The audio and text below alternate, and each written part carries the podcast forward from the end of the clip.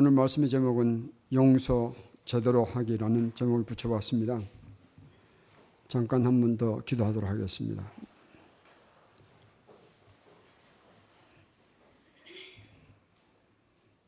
주님의 은혜를 감사드립니다.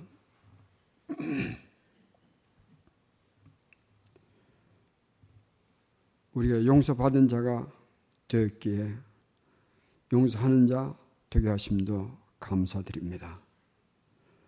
오늘 말씀을 통하여 용서에 대한 주의 마음을 채우게 하여 주셔서 우리를 찾기 찾도록 찾기까지 찾아오셔서 나의 용서를 받으라 하셨던 그 주님의 손길을 발길을 우리 삶에서도 드러내게 하여 주시옵소서. 말씀 가운데 주님의 성령이 우리의 심령을 일깨워 주시고 다듬어 주셔서 용서가 우리 삶의 습관이 되게 할 수 있도록 도와주시기를 원합니다. 예수님의 이름으로 기도드리옵나이다. 용서는 쉬운 게 아니에요. 두 형제가 신나게 놀다가 싸움이 벌어졌습니다. 형이 얼마나 화가 났는지 어머니가 보니까 동생을 죽일 것처럼 달려드는 걸 보고 어머니가 붙잡았습니다. 그리고 형에게 말합니다. 오늘 밤에 내 동생을 용서해 주라. 형이 어머니 말을 듣고 가만히 있다가 동생을 보고, 동생을 보고 이렇게 말합니다. 오늘 밤은 내가 널 용서하마. 오늘 밤 자고 나서 내가 혹 죽지 않고 살아나면 너는 내일 보자. 용서는 쉬운 게 아니잖아요. 그죠? 오늘 말씀 통해서 우리의 용서가 얼마나 중요한지를 주의 성령께서 우리 모두의 마음에 새겨주시면 참 좋겠습니다.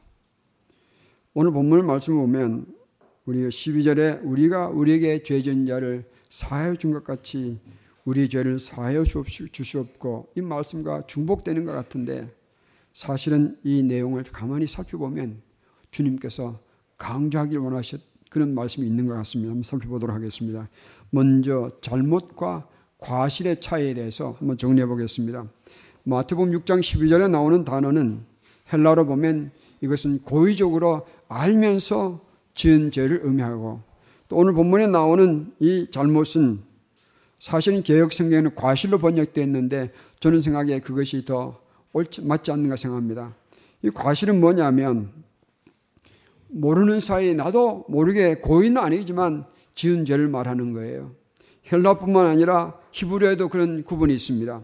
하타라는 죄가 있는데 이 하타는 고의적으로 지은 죄를 말합니다. 알면서도 갚지 않는 이런 죄를 말하는 거예요.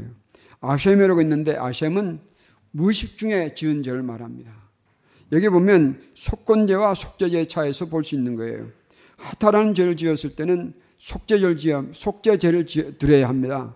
그러나 모르고 지은 죄, 아셈의 죄를 잘못 저질렀을 때는 속건죄가 아니라 속죄죄가 아니라 속건죄를 드리게 되어 있어요. 이 차이가 이렇습니다.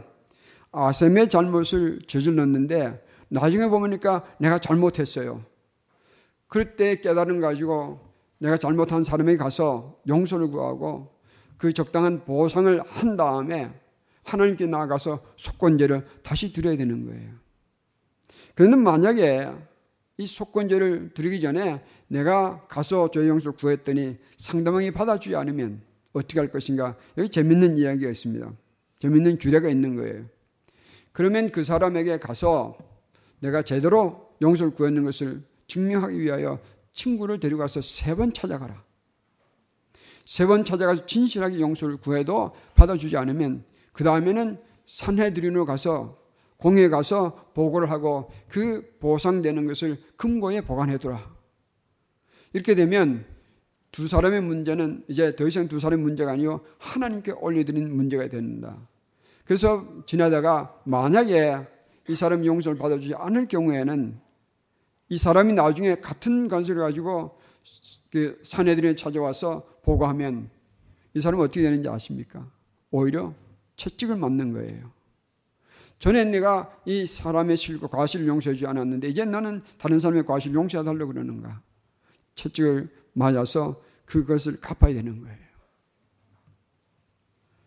여기서 우리는 과실과 그 모르고 지은 과실과 알면서 지은 잘못에 대해서 우리 좀 구분한 다음에 다음 이야기로 넘어가도록 하겠습니다. 위치가 벗어난 용서가 있는데 용서하지 않는 것도 격차가 있거든요. 간격이 있다 그 말이죠. 이렇게 질문해 보겠습니다. 죄의 경중을 굳이 따진다면 알고 지은 죄가 더 무겁겠습니까? 모르고 지은 죄가 더 무겁, 습니까 알고 지은 죄가 더 무겁죠. 그런 용서에 대해서 한번 생각해 보겠습니다. 만약에 이렇게 정리해 보겠습니다. 이 사람이 알고 지은 죄를 용서하지 않는 것과 모르고 지은 죄를 용서하지 않는 것과 어느 것이 더 불량합니까? 모르고 지은 죄를 용서하지 않는 것은 더 불량한 거예요. 그런 의미를 예수님이 강조하고 있는 것입니다. 다시 말하면 내가 예, 여기는 예수님께서 제자들에 가르치신 말씀이거든요. 이 말씀에서 이렇게 이렇게 말씀하시면 될 것입니다. 여기 모르고 지은 죄는 사실은 작은 것들에 속하는 거잖아요. 거잖아요. 그죠? 그래서 예수님께서는 내가 일상생활에 나는 이 작은 용서를 못한다면 어떻게 큰 용서를 할수 있겠는가? 용서는 작은 데서부터 시작하는 것이다. 그러므로 과실로 지은 이런 죄를 용서하지 못하면 누가 어떻게 하나님 나라를 세우겠는가? 그런 의미가 담겨 있다고 보겠습니다. 또 하나는 용서하지 않는 것에는 전제가 있거든요. 누구든지 용서하지 않을 때 적어도 두 가지는 전제하고 있습니다. 하나는 나는 용서하지 않을 권리가 있다는 것을 전제로 하고요. 또 하나는 저 사람은 용서받을 자격이 없다는 걸 전제하는 것입니다. 이 두 가지 전제가 있어서 우리는 용서하지 못하는 거예요. 내가 문제가 감정이든 뭐든 간에 그 두 전제가 뒤에 깔려 있는 것입니다. 그러나 우리 기억하십시다. 우리는 용서할 자격조차 없는 사람들이에요. 그런 용서하지 않을 권리가 어디 있겠습니까? 또는 우리는 용서받을 자격도 없는데 우리가 용서하지 않는다는 것은 참으로 부끄러운 이야기예요. 우리 자신을 몰라도 너무 모른다는 것입니다. 그러므로 우리는 용서하지 않는 것의 이 존재를 아시고 용서하는데 인색하지 말기를 바랍니다. 세 번째로 용서하지 않는, 용서하지 않는 공동체를 생각해 보겠습니다. 우리가 용서하지, 용서하지 않는 공동체가 된다면 우리는 어떻게 될까요? 사람 만나기 얼마나 힘들겠습니까? 요령하면 허물없고 잘못 없는 사람이 없거든요. 지난 주일날 일부 예배 마치고 인사하면서 제가 저는 친절하게 인사를 했는데 가만히 생각하니까 말을 잘못한 것 같아요. 오늘 와서 생각하니 그게 기억나더라고요. 저 문자를 보내든지 용서를 구해야 되는 별거 아닌, 아니지만 그 사람에게 얼마나 상처가 됐을까 생각하니까 마음이 쓰린 거예요. 여러분, 우리는 우리도 모르게 죄를 지을 때가 있잖아, 그죠? 말로 사실은 좋은 의도를 했는데 상대방은 이 허투당할 때 있잖아요. 그러므로 우리가 용서하지 않는 공동체는 설 수가 없다 생각합니다. 우리도 마찬가지죠. 서로가 용서를 해주지 않는 공동체는요, 그건 못 들어가는 거예요. 얼마나 두렵겠습니까? 여기에 너희라고 하는 단어가 반복되는데 이 너희는 복수라는 것을 기억하십시다. 다시 말하면 우리는 용서하는 공동체가 되지 않으면 주님의 공동체를 세울 수가 없는 거예요. 하나님의 공동체는 용서로 세워지는 것입니다. 우리가 이 천국 가족이 들어올 때에 용서의 강을 지났지 않습니까? 용서의 강은 예수님 보혈의 피로 적신 강이거든요. 우리 그런 강을 건너왔는데 왜 믿음 안에서 있는 공동체 형제들을 용서하지 못했겠습니까? 그러잖아요. 그러므로 용서하지 않는 공동체는 위치를 벗어난 용서자들이다 생각하시고 우리 정말 용서하는 그런 공동체가 되기를 바랍니다. 네 번째로 용서 아닌 용서가 있습니다.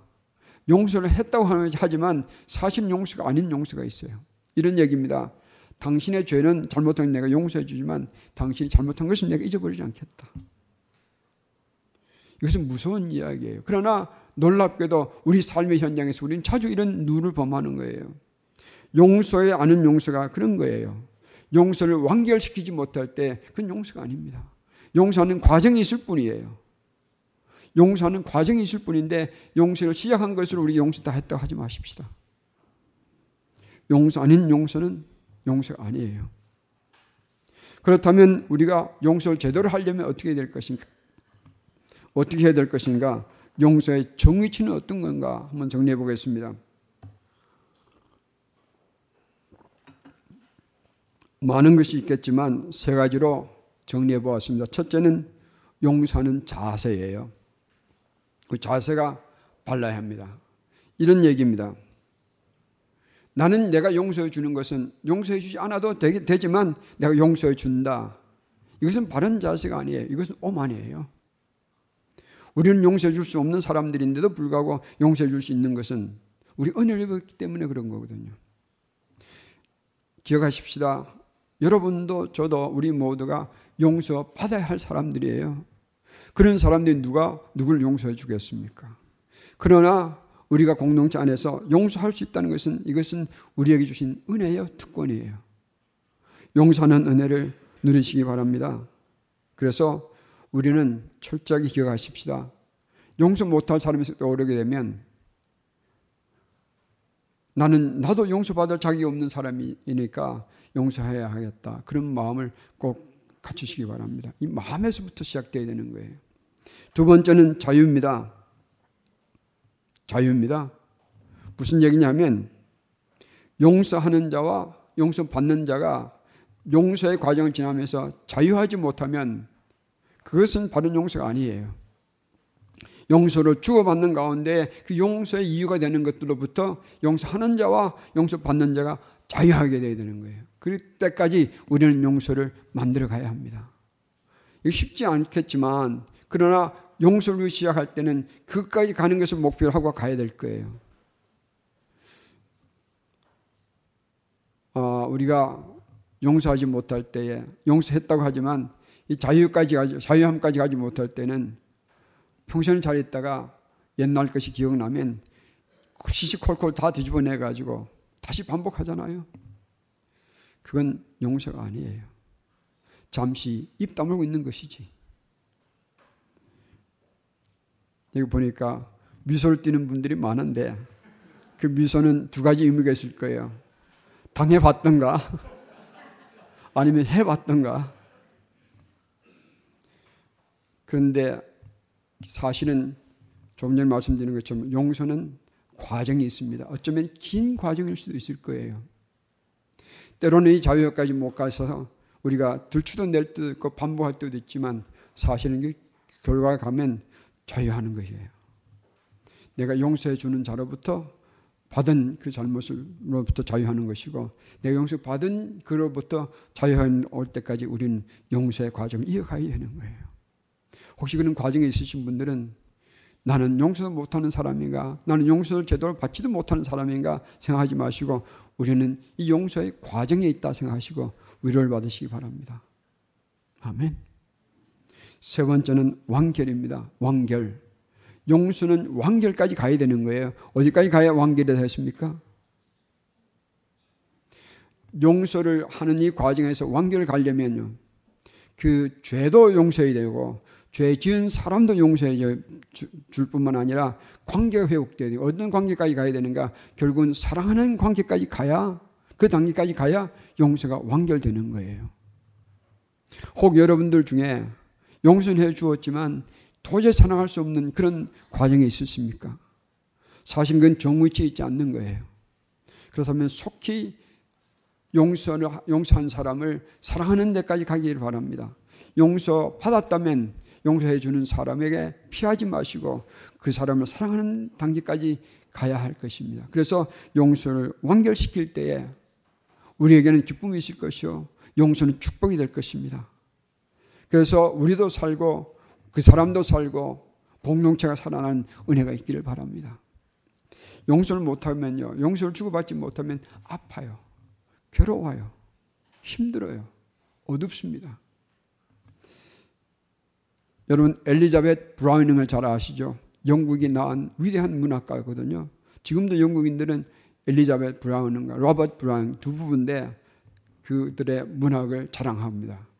그런데 이 두 부부가 만나기 전에 엘리자벳의 아버지가 이 두 사람의 결혼을 극구 반대했습니다. 그래서 이 두 사람이 비밀리에 결혼하고요. 두 사람은 영국에서 이탈리아로 도망가서 남은 일생을 이탈리아에서 보내는 거예요. 그런데 이 엘리자벳은 부모에 대한 그 용서의 열망이 얼마나 컸든지 매주 한 통씩 거의 매주 한 통씩 아버지께 편지를 보냈다 합니다. 10년 후에 엘리자벳은 큰 상자를 배달받았습니다. 열어보니까 자기가 보낸 편지들이 고스란히 다 모여 있는 거예요. 놀라운 것은 한 통도 뜯어지지 않았습니다. 나중에 그 편지 공개됐을 때 이 엘리자벳이 보낸 그 편지들이 영국에서 가장 아름다운 문학이라고 알려져 있습니다. 지금도 그 자랑하는 거예요. 만약 이 아버지가 그 편지 중에 몇 통만 열어봤다면, 열어봤다면, 이 아픔이 해결되지 않았겠습니까? 얼마나 아쉽습니까? 사랑하는 우리 새누리 형제 자매님들, 내가 비록 권리가 있다 생각할지라도, 용서받을 자격이 없다고 상대방이 느껴질지라도, 우리는 용서해야 되는 거예요. 그래서 주님께서 세우기를 원하시는 이 주님의 공동체가 용서로 시작해서 멋지게 성장해 나가는 그런 공동체가 되기를 바랍니다. 혹은 여러분들 중에 아직도 용서의 문제가 해결이 되지 않아서 괴로우시다면 오늘 말씀을 통하여 용서는 과정이 있다는 생각하시고 포기하지 마시기 바랍니다. 포기하지 마십시다. 그래서 우리가 용서가 완결될 때까지 용서를 만들어가며 아름다운 이야기를 만들어가는 여러분과 제가 되기를 소원합니다. 그럼 용서는 우리가 어떻게 할 것인가 몇 가지 질문들을 한번 정리해 보겠습니다. 용서의 본, 본을 따라서라고 마지막 주제를 붙였습니다. 세 가지 질문을 정리해 보았습니다. 세 가지 질문을 정리해 보았습니다. 첫째 질문이 이겁니다. 나에게 잘못을 범한 상대방이 용서를 구하지 않는데도 용서해 주어야 할 것인가? 여러분 어떻게, 생각하세요? 상대방이 용서를 구하지 않는데도 내가 용서를 해 주어야 되는가? 그런 질문을 해보신 분들이 혹시 있을 것인데 용서를 구하지 않는데도 용서를 해준다는 것은 참 웃긴 얘기 아닙니까? 그죠? 얼마나 억울합니까? 얼마나 속이 상했습니까? 얼마나 당했습니까? 그런데도 불구하고 용서해 준다는 것이 말이 안 되는 얘기지 않습니까? 그런데 아세요? 예수님은 우리가 용서를 구하지 않았는데도 먼저 죽어주셨어요. 그리고 우리가 회개하기만 하면 언제든지 받아주실 용서를 준비하고 계셨던 거예요. 그 예수님 본을 우리가 따른다면 아직은 내가 내게 용서를 구하지 않은 자라도 그 사람이 언젠가는 돌아오면 용서해 줄 수 있는 준비는 갖춰야 되지 않겠습니까? 저는 말씀드리고 싶습니다. 용서를 구하지 않는 자라도 우리 심령에서부터 용서를 해야 될 것입니다. 그렇게 될 때에 우리를 괴롭히는 이 용서 없는 마음으로 인해서 요동치는 우리의 심령이 평안을 얻을 것이요 화평을 누리게 할 것입니다. 아무리 크고 무거운 것들인지 상관없습니다. 예수님의 본을 따라서 용서를 미리 해주시는 그런 아량을 베풀어 보십시오. 이것이 큰 그림을 걷는 거예요. 큰 걸음을 걷는 거예요. 큰 획을 걷는 것이 여기서 나오는 것입니다. 우리가 마음에 아무리 억울해도, 아무리 답답해도, 아무리 손해를 많이 봤다 생각이 들어도 예수님 본을 따라서 미리 용서해 주시는 그런 아량을 가지시기를 부탁드립니다. 그렇게 한다면 우리는 서로 얼마나 마음 놓고 의지하고 기댈 수 있겠습니까? 얼마나 우리 형제들을 만나면 좋겠습니까? 자매들을 만나면 좋겠습니까? 두 번째 질문이 이것입니다. 내가 잘못을 해서 용서를 구했는데도 상대방이 나의 용서를 받아주지 않을 때 어떻게 할 것입니까?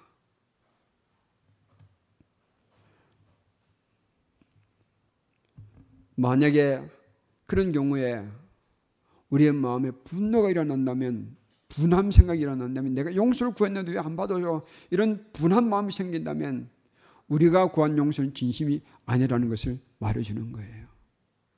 그러므로 우리가 용서를 구했을 때 그 용서를 받지 못하거든 분한 마음 대신에 겸손하게 우리 자신의 자신을 돌아보는 기회로 삼으시고 내가 구한 용서가 진심인지 아닌지를 살펴보며 내가 만약 구한 용서가 진심이긴 한데 상대방이 받아주지 않으면 어떻게 할 것인가? 저는 이렇게 말씀드리고 있습니다. 이렇게 말씀드리겠습니다. 시간이 말하게 하십시오. 시간이 말하게 하십시오.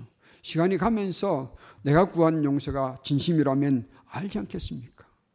내가 진심으로 용서를 구했다면 그 용서 구한 그 마음을 변치 않고 가질 것 같지 않겠습니까?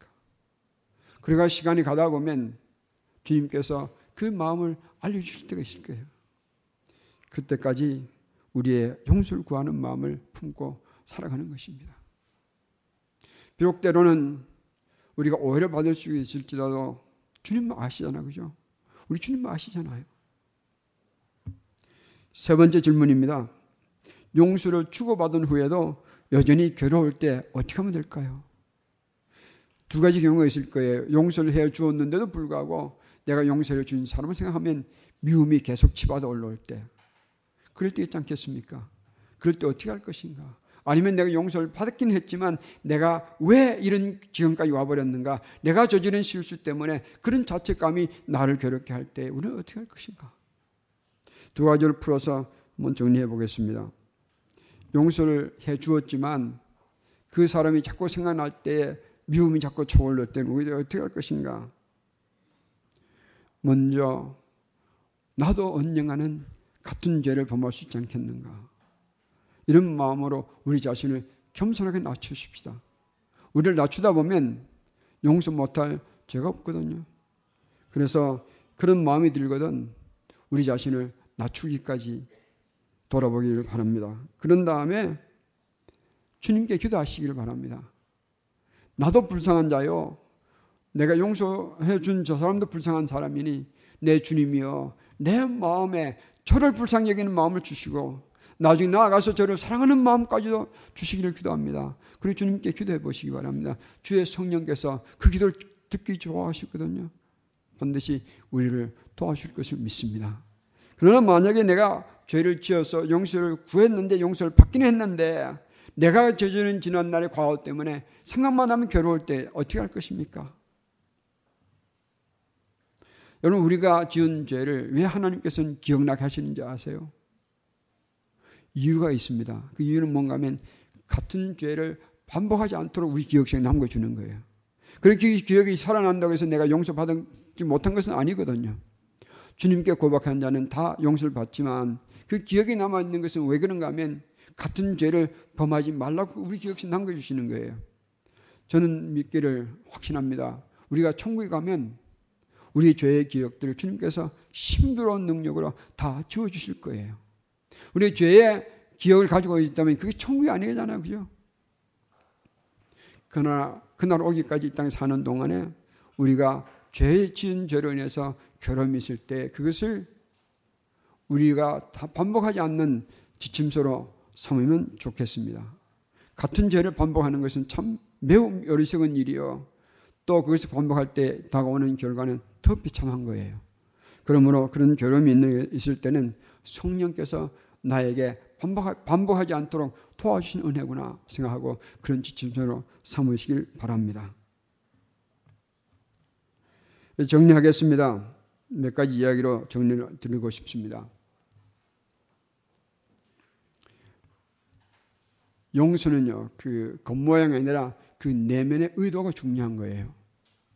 어느 마을에 그 돼지 농장을 하는 농부가 아주 교회와 목사님에 대해서 흠을 엄청나게 잡고 다녔습니다. 목사님은 이분이 전도하, 이분을 전도하기 위해서 무척 애를 썼는데 도저히 방법이 없는 것 같아요. 하루는 목사님이 이분 농장에 찾아갔습니다. 돼지 한 마리 사려고 왔습니다. 그리고 대화가 시작됐습니다. 그 농부가 목사님 마음대로 보고 고르십시오. 그래서 돼지들 보여주었습니다. 목사님이 돼지, 고른 돼지는 그 많은 돼지들 중에 가장 못나고 삐쩍 마른 것을 골란 거예요. 그래서 이 농부가 물었습니다. 아니 목사님 저 좋은 놈을 두고 왜 이런 것을 고르셨습니까? 내가 이 돼지를 샀으면 사면 이 돼지를 끌고 온 동네 다니면서 당신 농장에서 샀다고 말하려고 그럽니다. 그러니까 이, 이, 이 사람이 깜짝 놀랐습니다. 목사님 그러면 저 농장 망합니다.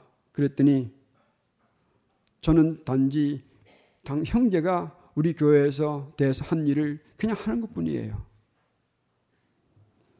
그때 이, 농, 이 농부는 알았습니다. 목사님이 내가 얼마나 잘못하고 있는지를 깨닫기 위해서 이러는 걸 알고 회심하고 신앙생활을 시작했답니다. 여기 겉보기가, 겉보기는 이분이 마치 복수하는 것처럼 보이지만 그 내면 의도는 이렇게라도 해서 이 영혼을 살리기 위한 그런 의도였거든요. 여러분 용서는요. 그래서 주님께 나오기까지 주님 앞에 바로 서기까지 돕는 것이 용서의 완결이에요. 마태복음 18장 이야기를 좀 나누겠습니다. 마태복음 18장 21절에서 35절에 보면 베드로가 예수님께 묻습니다. 한 사람에게 일곱 번을 용서해주면 되겠습니까? 여러분 아시죠? 유대인들에게는 같은 사람이 같은 죄를 하루에 세 번 짓고 오면 용서해. 세 번 용서해 주라. 그럼 세 번까지 용서해 주면 된다는 얘기죠. 그런데 베드로는 어떻게 했습니까? 거기에 곱을 했습니다. 곱을 해서 한 번 더 더했어요. 그래서 일곱 번 되는 거예요. 저는 생각에 베드로가 어쩌면 이 얘기를 하면 주님께서 야 베드로야 너는 통이 크다. 어떻게 일곱 번까지 용서하겠느냐? 너는 착하다. 그런 걸 기대했는지 모르겠어요. 그런데 예수님께서 뜻밖의 대답하십니다. 괄호 열고 괄호 열고는 제 주석이거든요. 야 이놈 베드로야 정신 차려라. 괄호 닫고 이런 번씩이라도 일곱 번 용서해 주라. 그건 뭘 말하는지 아십니까? 한없이 용서해 주라는 거예요. 왜 그런지 아십니까? 이것은 바로 하나님께서 여러분과 저를 그렇게 용서해 주시기 때문에 그런 거예요. 먼저 우리에게 그렇게 용서해 주시는 것이 우리 하나님의 은혜예요. 여기에 그 말씀을 하신 다음에 주님께서는 비유를 주셨습니다. 한 임금에게 만 달란트 빚진 자가 있었습니다. 도저히 갚을 길이 없는데 이 임금은 이 사람을 그냥 공짜로 탕감해 주었어요. 이 사람이 돌아가다가 자기의 백 다나리온의 빚진 자를 만나서 어떻게 합니까? 야, 내가 오늘 용서, 큰 용서 받았으니까 이거 아무것도 아니니까 그냥 가. 내가 오늘 기분 좋은 날이야. 그러지 않았습니다. 그 사람 붙들고 멱살을 잡았을 거였죠. 너 백단원 지금 갚지 않으면 바로 감옥에 집어넣어 버릴 거야. 갚지 못했습니다. 그래서 감옥에 집어넣어 버렸습니다. 임금이 그 얘기를 알고 어떻게 했습니까? 그는 다시 불러오라. 그리고 그 사람을 다시 감옥에 집어넣어 버리는 거예요. 이건 뭘 얘기하는 건지 아십니까? 한번 돈 계산 한번 해보겠습니다. 저는 돈 계산 잘 못하는데 뭐 달러가 한국 돈 얼마 되는지를 꼭 우리 집 사람은 물어봐야 계산이 나오더라고요. 그런데 어제 저녁에 계산 한번 해봤습니다. 여기에 만 달란트를 빚을 졌다고 그러는데 한 달란트는 한 달란트는 6천 데나리온이에요. 계산을 가시죠? 한 데나리온은 얼마를 계산하는가 하면 한 사람이 하루 일해서 벗는 품삯이에요. 그러면 300데나리온 얼마나 될까요? 우리 1년에 365일이잖아요. 그죠?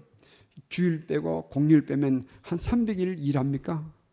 요즘 한국에는 뭐 주말 때 빼고 해서 300일도 안 되는 것 같은데 300일을 하십시다. 그러면 300데나리온은 한 사람의 1년 연봉에 해당되는 건데 그러면 한 달란트는 얼마나 되는 건지 아십니까? 6천 데나리온이니까 그 나누면 20년의 연봉을 다 모아야 해당되는 것이 한 달란트예요. 근데 이 종은 얼마나 빚졌습니까? 만 달란트 빚어진 거예요. 그러면 이 사람은 몇 년 연봉을 모아야 되는 건가요? 20만 년. 이런 것을 탕감받은 자가 100다니론, 100다니론, 100다니론 얼마입니까? 100이 이래서 모은 돈이에요. 그 빚을 용서 못 해준다는 게 말이 안 되잖아요. 그죠? 오늘 여기 14절에 보면 너희가 사람의 잘못을 용서하면 너희 하늘 아버지께서 너희 잘못을 용서하시려니와 이것은 용서의 조건을 말하는 게 아니에요. 이것은 용서의 전제 조건을 말하는 게 아니에요. 너희 아버지께서는 이미 어, 지난주에 말씀드린 것처럼 우린 용서를 큰 용서 받은 자거든요. 용서의 강을 지난 사람들입니다. 그러므로 이 말씀이 이런 얘기예요. 너희가 작은 용서부터 용서해 주라. 그러면 아니면 나도 너희 작은 용서를 따지겠다. 여러분 주님께서 우리의 작은 용서를 따지기 시작하시면 오늘 여기 제대로 남아있을 사람이 누가 있겠습니까? 그러므로 우리 형제자매들의 잘못을 통 크게 용서해 주는 여러분과 저게 되시길 바랍니다. 15절 보겠습니다. 너희가 사람의 잘못을 용서하지 아니하면 너희 아버지께서도 너희 잘못을 용서하지 아니하시리라. 이것은 구원의 전제 조건을 말하는 게 아니에요. 구원받은 자가 이것을 행하지 못할 때에 하나님께서 어게라도 집어넣어서 가르치겠다 그 말씀이에요. 여기 만달 넌트 빚진 자가 백대너는 빚진 자를 용서하지 않을 때 임금은 어떻게 했습니까? 불러서 감옥에 집어넣잖아요. 감옥은 원래 어떤 목적입니까? 벌 주는 것보다도 지금은 그렇게 되어버렸는데 원래 감옥은 들어간 사람을 정화시키고 순화시키는 역할이 원래 목적이거든요. 감옥에 넣어서 이 사람이 마음이 변하고 깨달을 때가 오면 임금은 어떻게 하겠습니까? 넌 나와라. 백나년 빚진 자를 용서해 줄려 말냐. 임금님 내가 깊이 깨달았습니다. 진심으로 그 형제를 용서할 수 있겠습니다. 그래 그러면 내가 준비됐다. 나가거라. 여러분 이거 15절, 14절과 15절은요. 구원과 관련 없는 거예요. 구원받은 자에게 얘기하는 거예요. 다시 말해 여러분과 저와 같은 사람들에게 공동체 안에서 행할 용서를 말하고 있는 것입니다. 혹시 여러분 마음 속에 어느 누구를 향해든지 용서 못할 사람이 있습니까? 용서 못해주고 있는 분이 있는 일이 있습니까? 이 시간 저는 생각에 성령께서 여러분의 마음을 움직이셔서 다 용서하는 마음이 시작되길 바랍니다. 용서는 과정에 그래 한 번 용서해도 끝나는 게 아니거든요. 긴 때로는 용서받을 분량이 크면 클수록 해줘야 할 분량이 크면 클수록 어쩌면 더 긴 시간을 요구할 수도 있는 거예요. 용서는 과정이라, 과정이라는 것을 꼭 기억해 주시기 바랍니다. 특히 용서는 이 주님의 공동체에서는 절대 필요한 덕목이요. 절대 필요한 요소예요. 그러나 감사한 것은 우리가 서로 용서를 주고받을 때 주님은 우리의 용서를 주고받는 것에서 축복으로 꼭 열매를 맺게 하신 것을 기억하십시다. 그래서 용서는 또한 축복입니다. 용서해 주는 자가 축복을 받을 것이요. 용서를 받는 자도 축복을 받는 거예요. 주님께서 내 소자에게 물 한 그릇 주며도 내가 기억하리라고 하셨던 주님께서 주님께 사랑하는 자녀들을 용서해 주는 자를 얼마나 이뻐하시겠습니까? 큰 용서일수록 더 주님께서 고마워하지 않겠습니까? 더 상급이 쌓이지 않겠습니까? 여러분, 예수님의 교회는요, 용서하는 것으로 씨앗을 심으면 사랑이 싹트게 하고요.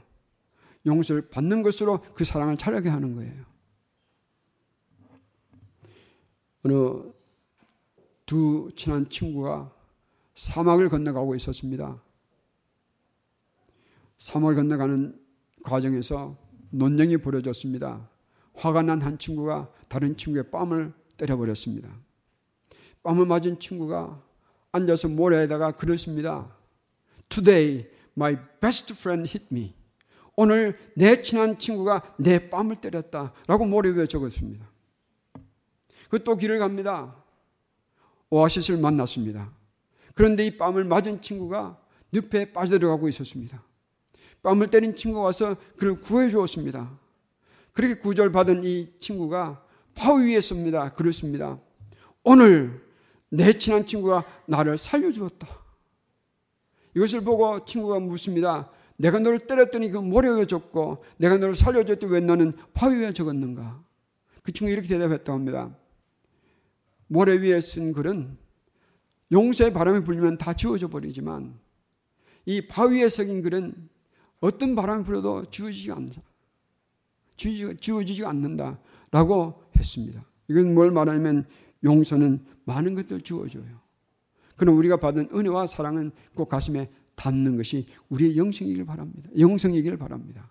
그래서 사는 우리 새누리교회는 용서하는 공동체 시작해서 사랑하는 공동체로 넘어가서 서로 사랑하며 용서하는 가운데 우리가 이루어야 할 성결한 공동체로 이르기를 축원드립니다. 기도하겠습니다.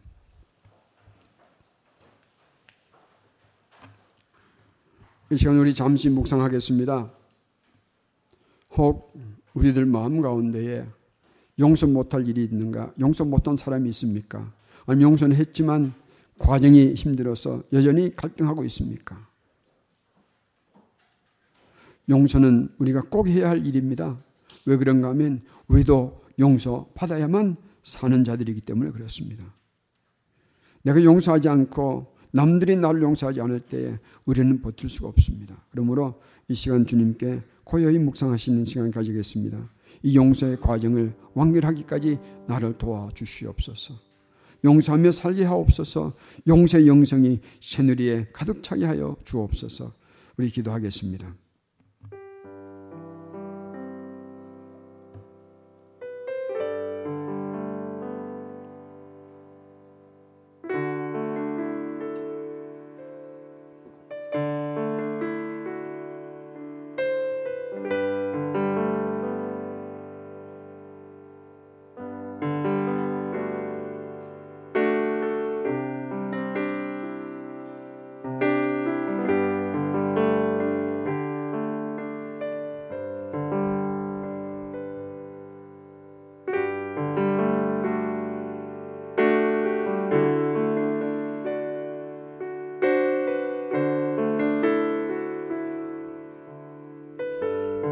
용서하는 자에게는 화평이 있을 것입니다. 용서하는 자에게는 주님 은혜가 넘칠 것입니다. 용서하는 자의 심령은 살아납니다. 용서 받는 자의 심령도 그렇게 해서 같이 살아나는 거예요. 그래서 우리는 용서를 주고받는 일에 습관이 되도록 영성으로 채우기를 소망합니다. 네, 주님 우리는 용서받은 자이면서도 또 용서받으며 살아야 할 자이면서도 우리 용서받는 것을 좋아, 좋아, 즐겨하지만 용서하기는 너무나 인색한 우리들입니다. 그런 우리들을 용서하여 주옵소서. 이제 우리 삶의 현장에서 용서가 우리의 습관이 되기까지 용서를 주고받는 것이 우리 새누리의 영성이 되게 하여 주옵소서. 서로 그래서 사랑하는 사랑들이 열매를 맺게 하시고 주님의 향기를 드러내는 새누리 공동체가 되게 하여 주옵소서. 이단들은 무너지고 깨어지는 틈바구를 틀어 파고들어서 이 땅의 교회들을 아주 못, 못 살게 굴고 있습니다. 내 주님이 이럴 때에 주님의 교회들을 새롭게 하여 주셨어. 용서를 주고받으며 든든히 섰어. 헛된 사상과 이단에 넘어가지 않고 주님의 향기를 드러내는 이 땅을 살리는 한국교회가 되게 하여 주시옵소서.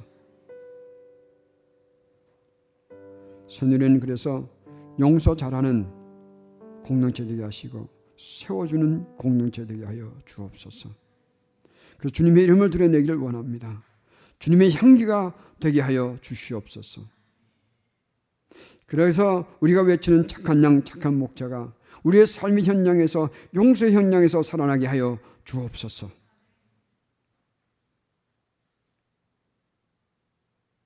우리 용서의 이유가 되시는 예수님의 이름으로 감사하오며 기도 드리옵나이다. 아멘.